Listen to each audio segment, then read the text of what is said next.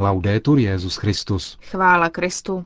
Posloucháte české vysílání Vatikánského rozhlasu v úterý 24. března.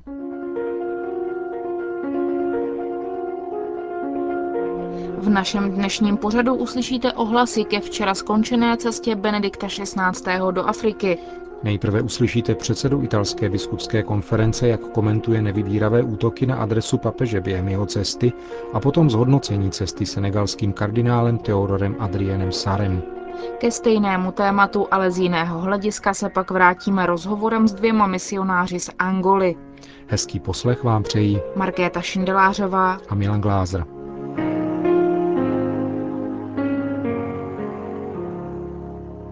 Zprávy vatikánského rozhlasu. Řím. Předseda papežské biskupské konference kardinál Angelo Baňasko vystoupil včera na zasedání její stálé rady a vyslovil se mimo jiné k problematice AIDS a ke kritice papežových slov z jeho tiskové konference během cesty do Afriky. Hned od začátku byl význam papežovy cesty v rámci jejího vnímání na západě přehlušen polemikou o prezervativech, která popravdě řečeno neměla žádné opodstatnění.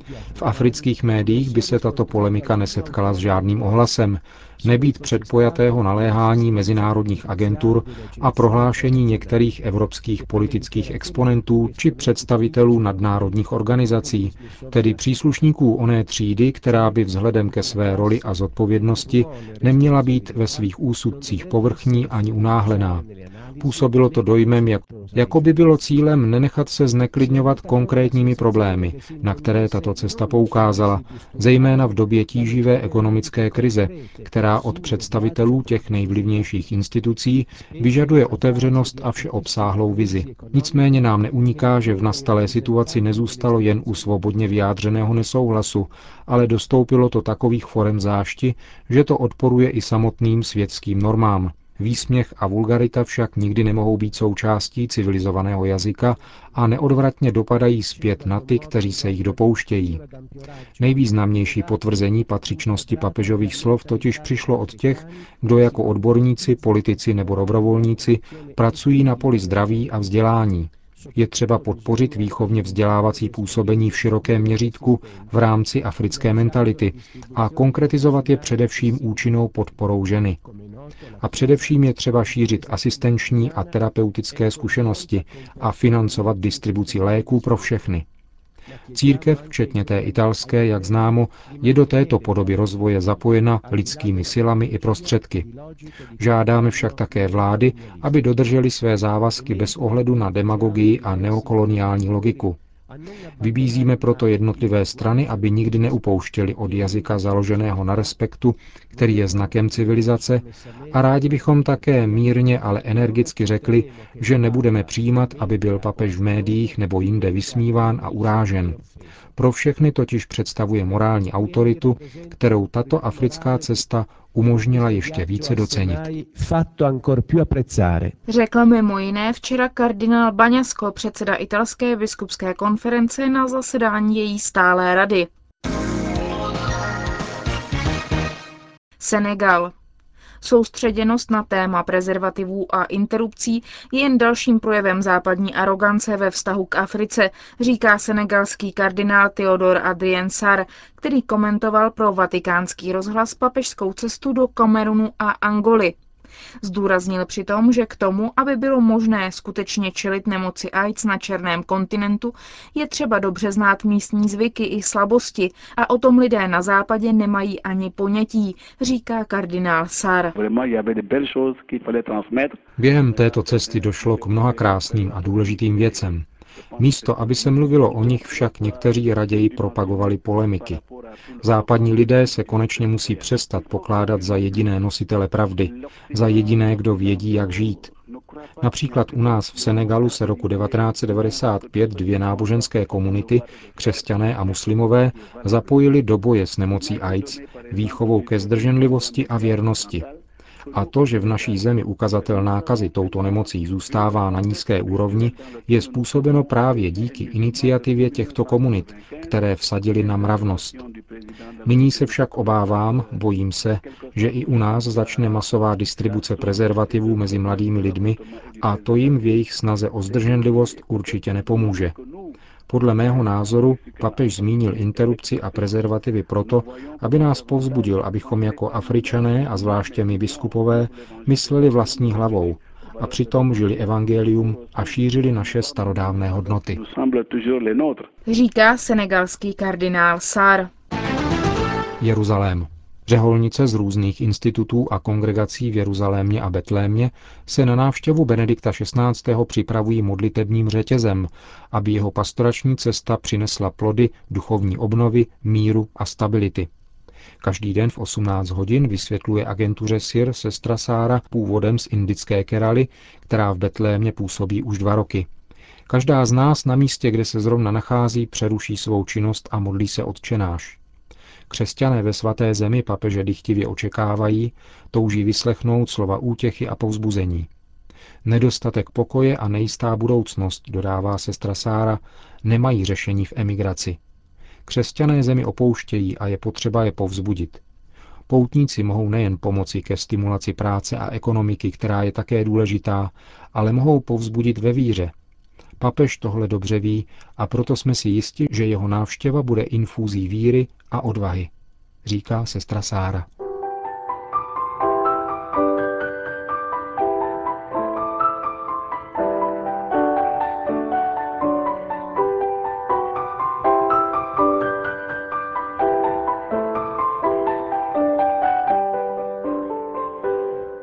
Převažující skupinou mezi misionáři v Angole jsou Poláci.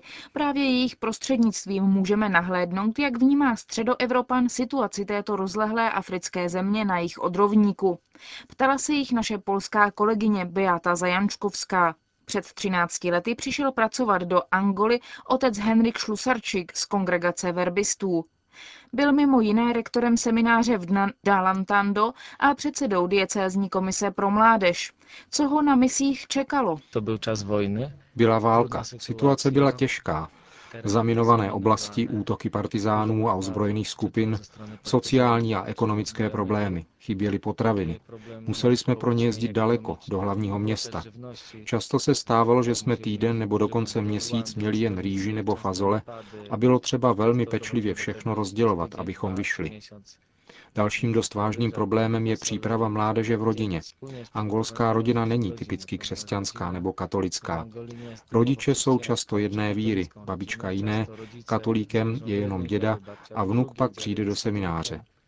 Formace v semináři proto nespočívá jen ve výuce filozofie a teologie, ale především se prohlubují základní pravdy víry a zásady křesťanského života. Teprve pak přichází čas na pokročilejší záležitosti rzeczy bardziej zaawansowane. Jaká témata jsou podle vás důležitá pro mladé lidi v Angole, kteří vstoupili na cestu přípravy ke kněžství? To, co osobiście uważam za rzecz bardzo ważną. Považuji za velmi důležitou věc, aby každý pastýř, jak svatý otec, tak biskup nebo kněz, kterému byli svěřeni nějací věřící, přicházel k těmto lidem s velkou vírou, nadějí, láskou a dobrotou. Ukazoval jim lidskou tvář Ježíše Krista, který přichází a stojí po boku člověka ne proto, aby ho napomínal, ale aby mu pomáhal.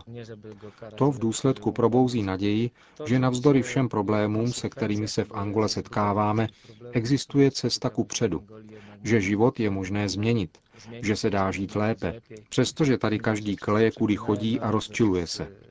Navzdory korupci a řadě jiných problémů je možné být člověkem, který miluje, který odpouští, který stojí po boku druhého, když to potřebuje. Obok druhého vtedy, ten potřebuje. Angola má za sebou pět století evangelizace, ale teď na začátku třetího tisíciletí se církev potýká s nedostatkem povolání. Proč tomu tak je? Powodów jak zwykle jest wiele. Jeden z takich powodów... Důvodů je jako obvykle mnoho. Jedním z důvodů nedostatku povolání nebo spíš jejich nestálosti je společensko-ekonomická situace v zemi a výchova v rodině. V obtížné situaci, kdy každý musí bojovat o přežití, zejména ve velkých městech, rodina se samozřejmě zabývá víc otázkou přežití než výchovou. Z toho plyne, že je povolání buď méně, nebo jsou slabší, chybí vytrvalost. Na druhé straně je tu také stát, který nabízí mladým lidem řadu atraktivních zaměstnání. Diecézní nebo řeholní seminář je jednou z lepších škol, kde lze získat dobré vzdělání, lepší než ve státních školách.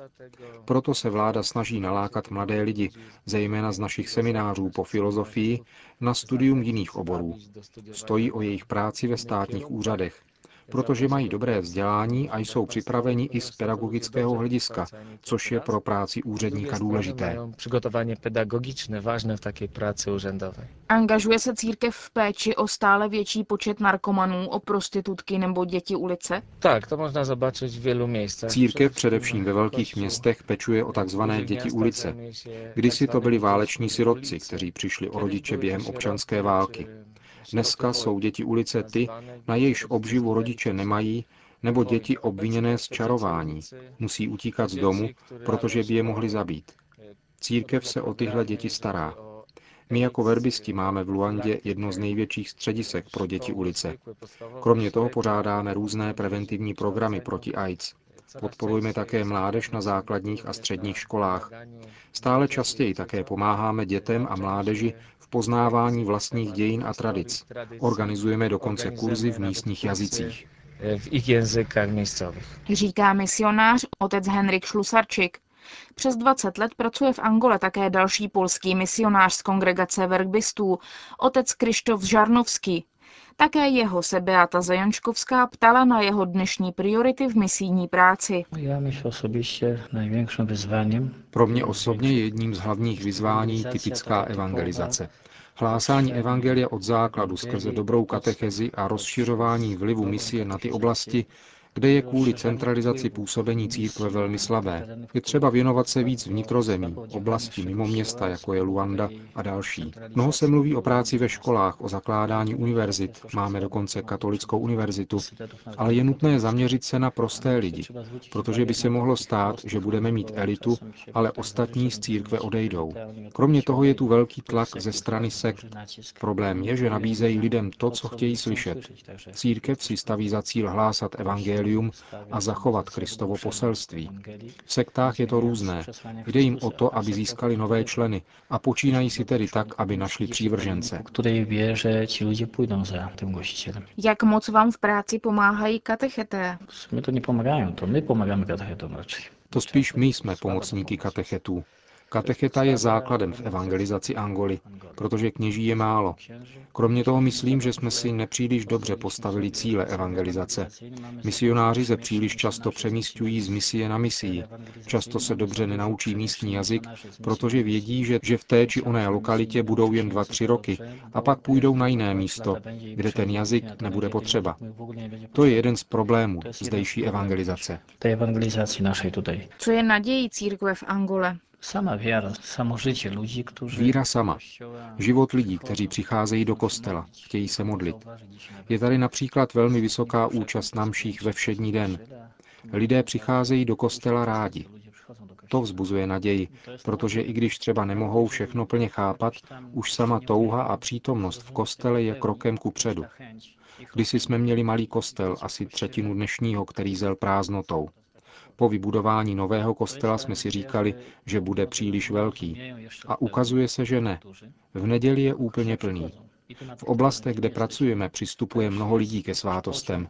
Víc než na jiných misích. Například tam, kde jsem byl dříve, na severu, jsme měli svátost manželství tak jednou za dva roky. Tady bylo jen v posledním roce uzavřeno 20 svátostních sňatků. Je to tedy nesrovnatelné.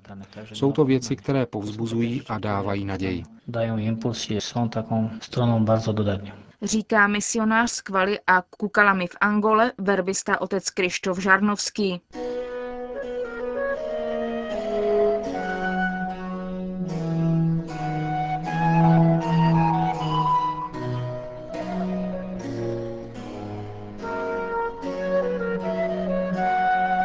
Končíme české vysílání vatikánského rozhlasu. Chvála Kristu. Laudetur Jezus Christus.